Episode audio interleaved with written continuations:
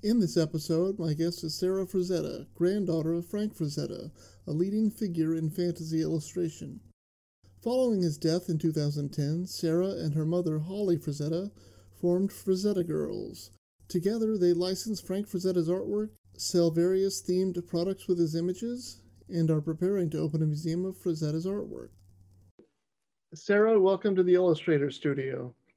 Thank you for having me. Uh, before we start our discussion, I just wanted to give a little bit of background on your grandfather. Uh, one of the pioneers of modern fantasy illustration, Frank Frazetta began his career during the dwindling days of the pulp magazine. Though largely self taught, he began taking drawing classes at the Brooklyn Academy at just eight years old. His first work was published in Tally Ho Comics when he was 16.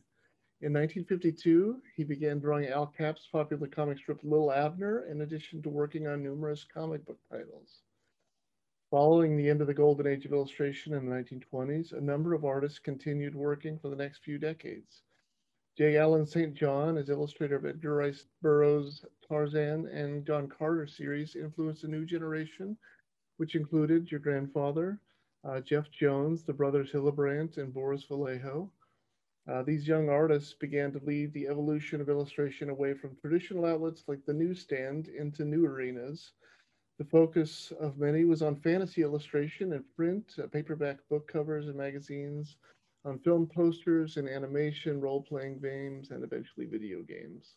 Uh, illustration of Ringo Starr in Mad Magazine in 1964 drew a more mainstream audience to Frazetta's work, and movie studios began to hire him to paint film posters.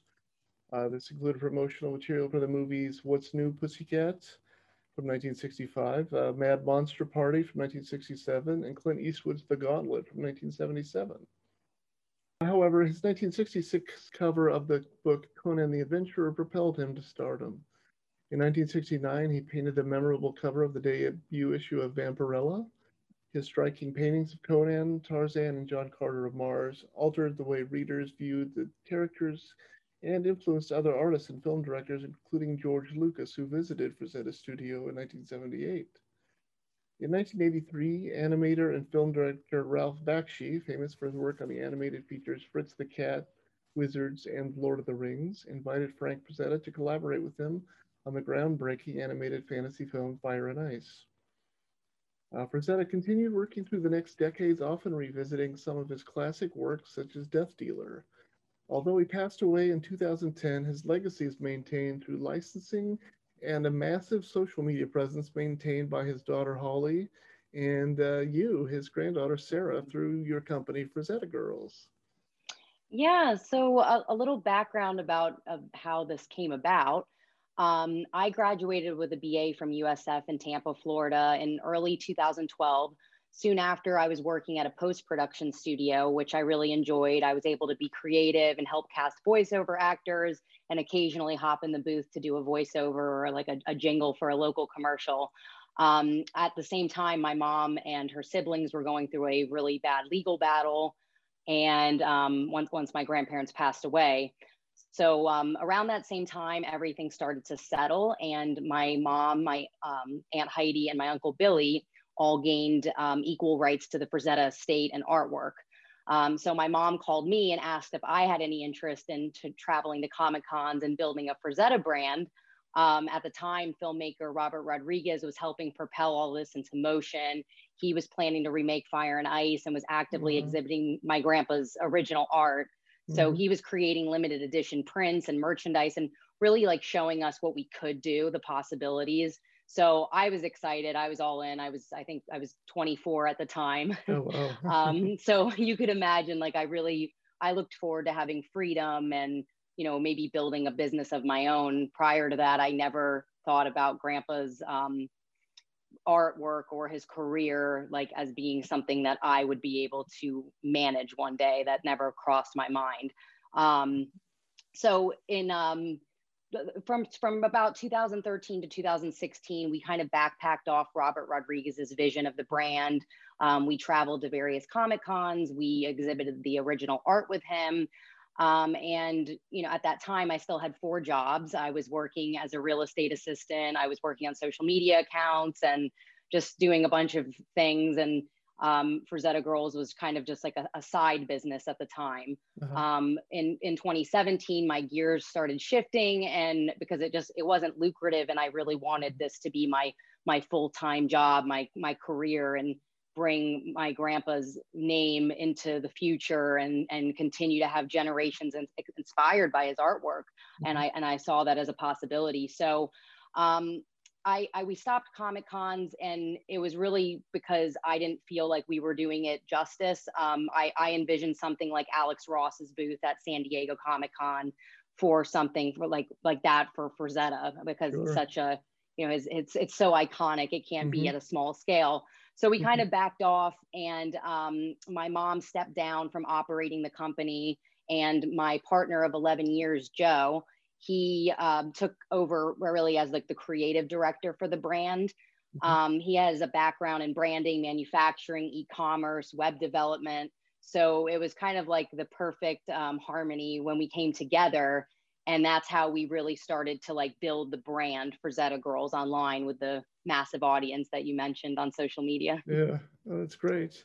And uh, I believe at the beginning of the, the year that you had planned to open a Frazetta Art Museum in Florida. Is that true? Yeah, COVID it messed up all yeah. of our plans. you know, um, we actually we had it open for a week. oh my and uh, yeah, and we had a few visitors, and you know, I think I think everyone felt this way. Like, do we close? Or we? I mean, how serious is this? We weren't really sure what was going yeah. on. Some of us still, some people still aren't sure.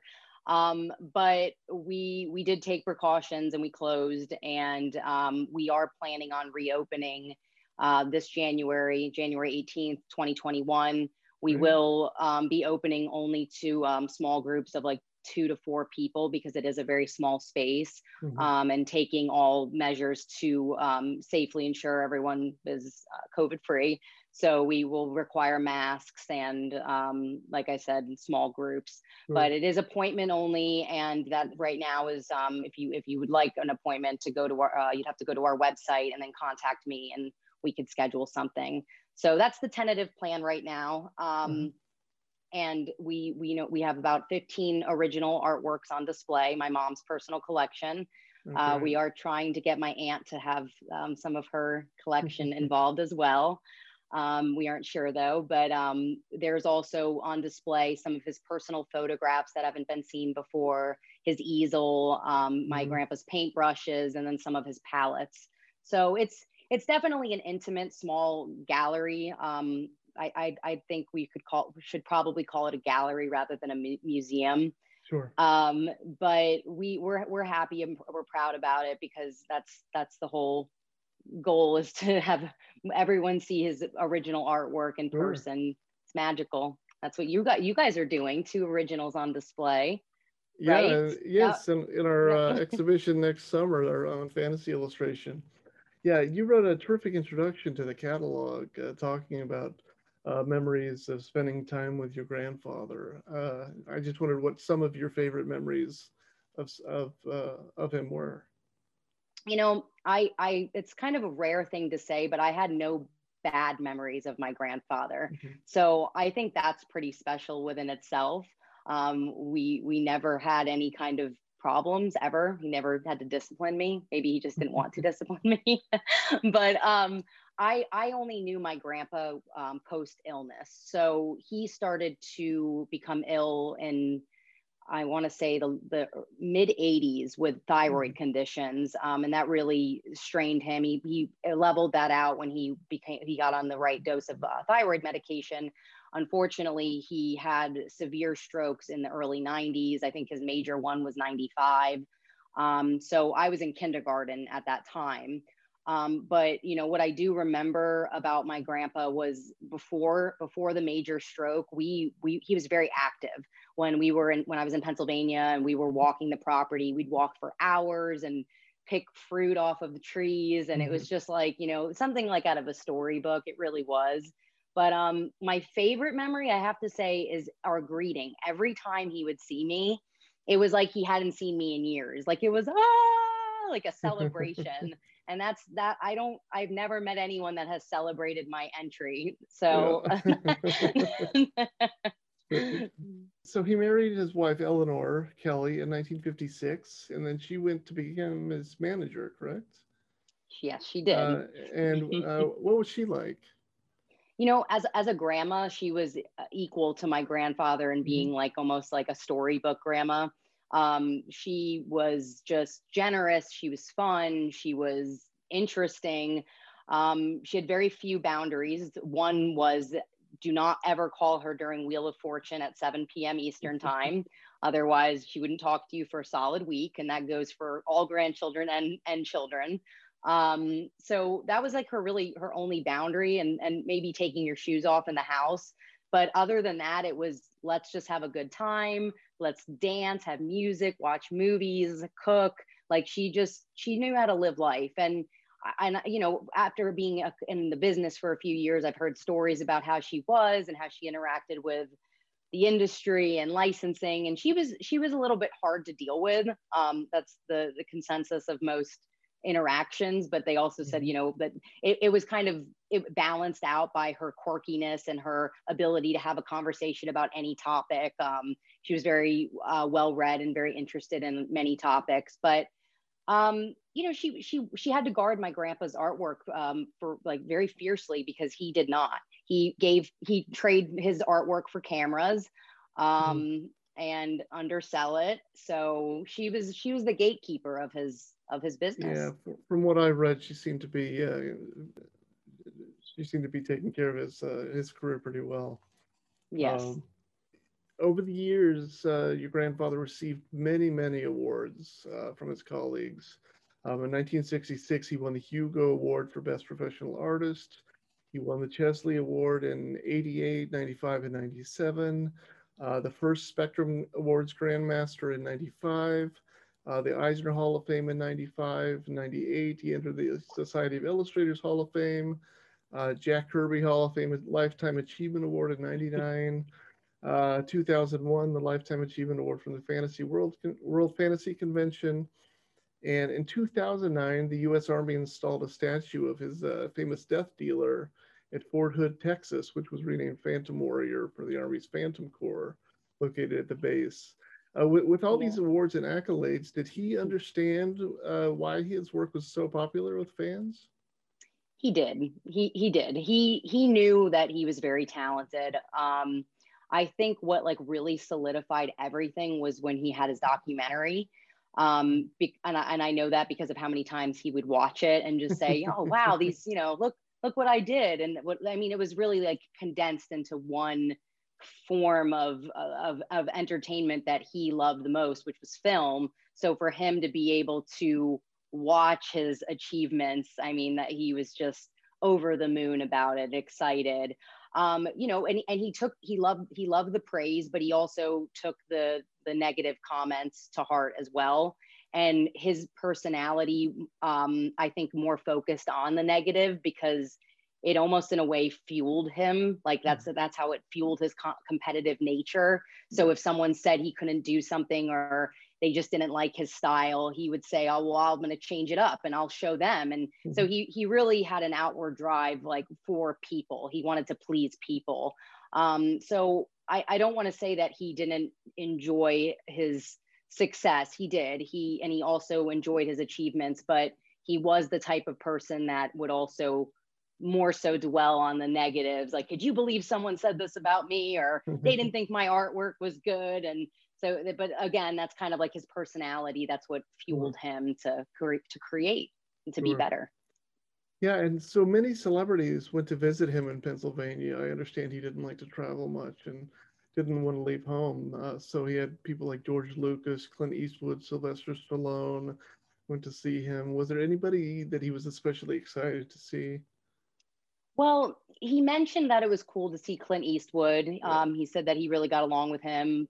He didn't mention much about um, Sylvester Stallone.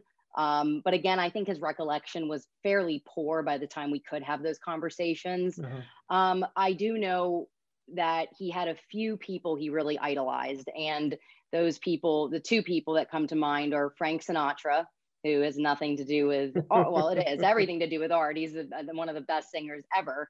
Um, and uh, Robert Mitchum, the actor. Oh. So I think he was he was very seldomly starstruck, but if he would have met his idols, I or like any of the Mets players or Mhm. Mets baseball players, he would have been, you know, just uh, totally excited. But to to become excited, he had to have been a fan, and I don't know if he was so much of a fan of of the the celebrities he he did um, he was able to meet at the time. Sure, yeah. And it seems like in the in the poster that he did for Clint Eastwood's uh, The Gauntlet that that the uh, body of Clint Eastwood it seems like it's modeled on your grandfather. everything was modeled on my grandfather. if, if you really look, every single man is Frank.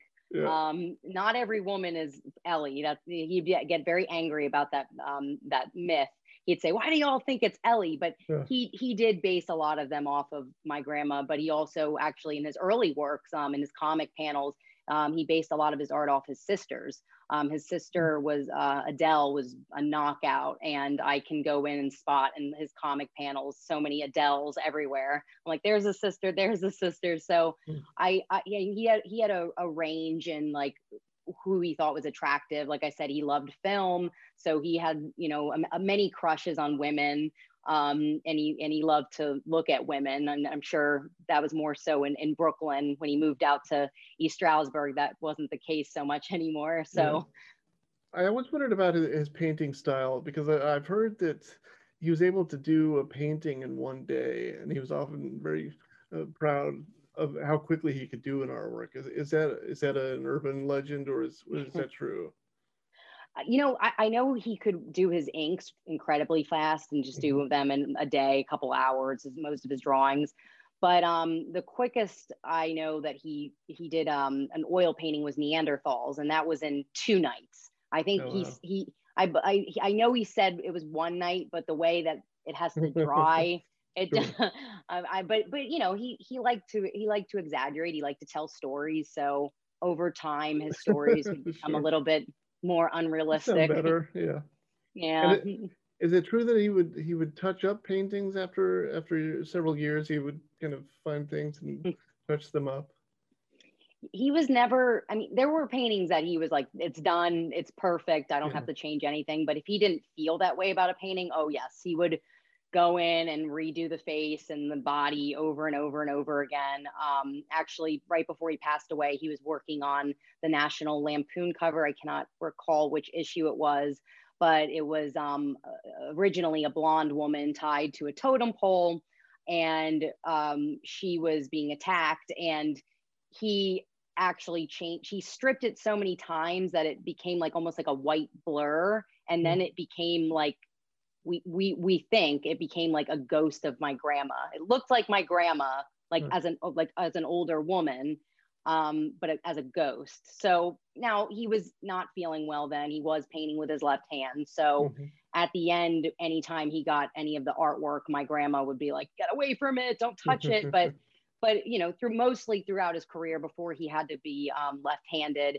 he he usually did justice to the art. There were there were a few instances where i look back and say oh no why did he do that um, Now he did one change being- the Egyptian queen, the face on that, right? he did and I, I think that change was um, necessary uh, Mhm. just for for the sake of the painting itself um, the, the original face was perfect on the, because it was a cover for creepy so it Mhm. was a she was afraid that the the panthers um, coming at her so it it really emoted what it was what it needed to but when he Mhm. got it back he and he wanted to hang it in his museum one day he wanted her to have a softer more beautiful face with like a just a resting which i think it, it goes into the narrative of just her being at ease with anything coming so you know you can it's fantasy art you can Sure. you know make it the storyline whatever you want to which is the Yeah. beauty of it yeah That's great. And uh, Norman Rockwell, he couldn't paint anything without the use of photography. And I was wondering if uh, if your grandfather, if he used any models or photographs, or if you worked from memory. So that was another um, urban legend um, over the years. He claimed he never used photo references. That's but um, yeah, and that's the, a lie. so um, in his in his early years when he was doing comics and working for little Ab um, for Al Capp for little Abner, yeah. he would actually go onto the rooftop and like around Brooklyn with uh, Roy Krenkel and his and the Fleagle gang. So those guys would help each other out, like that pack of artists, and they would get the references. And so he, I think um, he was able to do a lot from memory when he was working like in the 60s and 70s because of how many references he had in those early years and how much like assistance he had um, and then you know there there were drawings later like in the early early 90s and like the mid 80s where we actually would find the drawing and then i found the picture of my grandma that matched the exact drawing so mm-hmm. we we're going to we're going to publish those one day just That's because I, I think I think it's just important to to tell the truth about an artist and that's how you propel a legacy. You have to you yeah. have to give truth. But is, is I, it, I, don't think there's anything wrong with using photographs. I mean, no, sure. You learn. Well, most illustrators do, yeah. Right. But, uh, I can't remember anything. yeah.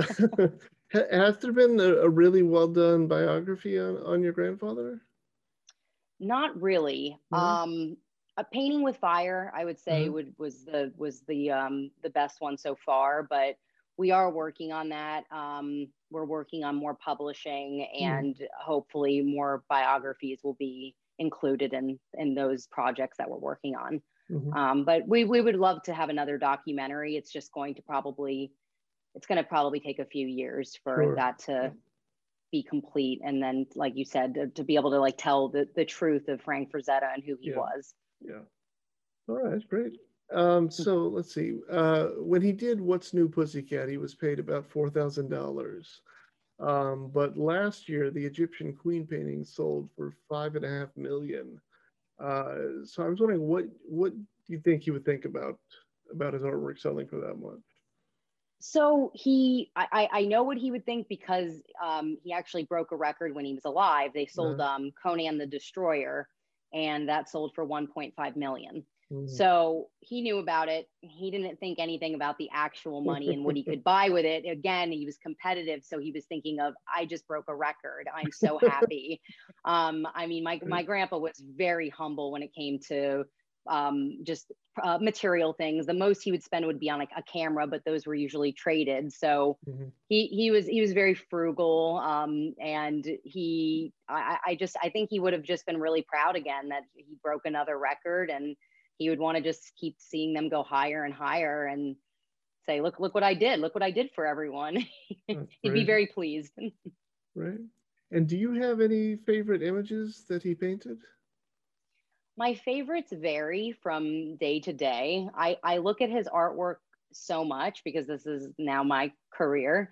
Mm-hmm. Um, but but lately I've been really loving um, his space themes. So like Dream Flight, Space Encounter, and I, I, I really love the way he textured the planets mm-hmm. um, and like the the space um, themes and the girls, the fairies. So so right now those are my personal favorites. But I mean it it's kind of incredible. And I, I think all Frazetta fans like know this already, but because I'm somewhat new into understanding his his career and like the immense like impact he's had on culture. Mm-hmm. I haven't studied it as much as some of his fans that have been lifelong fans.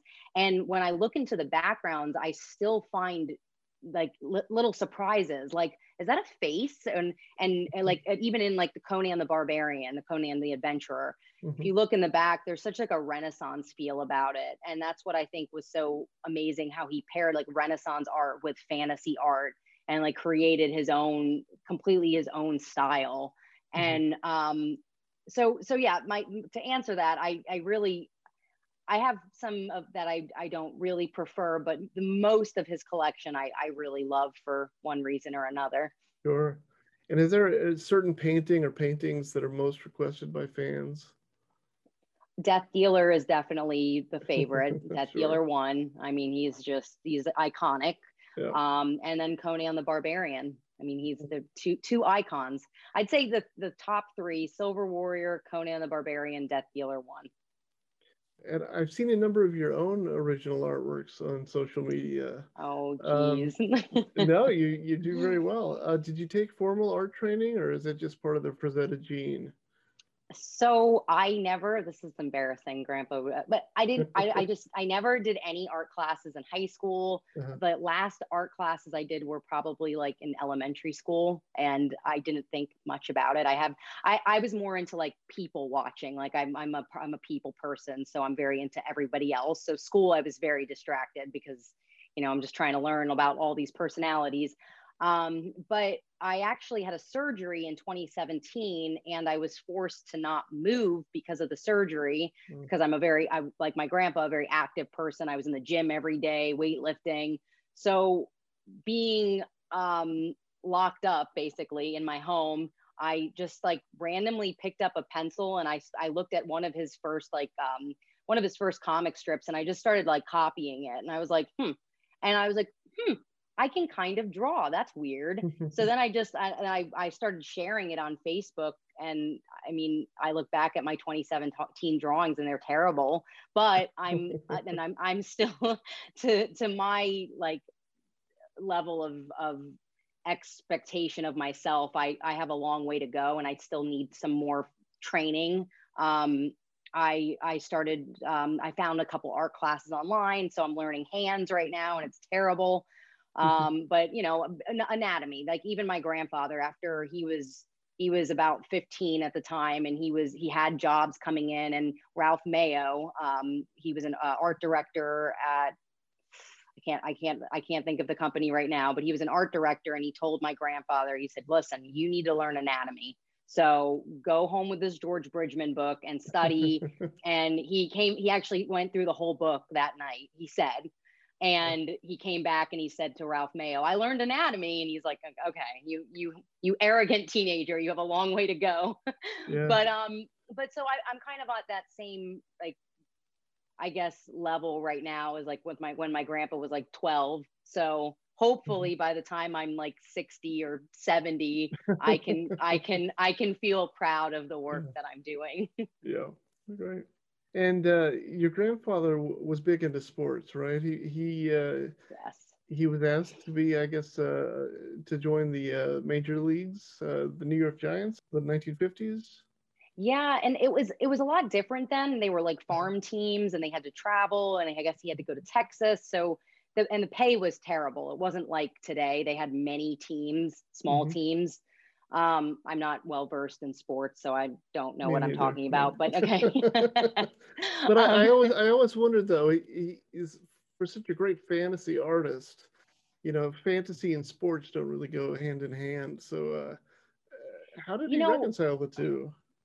For him, he and, and this I found this interesting. It was in an early interview and he talked about how he could actually when he was um, working for edgar rice burroughs and, and drawing tarzan he said that he could in his mind because he was so athletic become tarzan and that's how he would then project it onto the canvas or the paper um, just from his own knowledge of movements and athleticism so mm-hmm. i think that honestly really helped him because he was so aware of like his own body that he could then bring that kind of movement and that energy into his art but i mean as for like sports like that he anyone that ever met him knew that he would rather talk sports over anything. I mean, uh, photography was close second, and then then art was. If it was about his art, then he'd talk about it.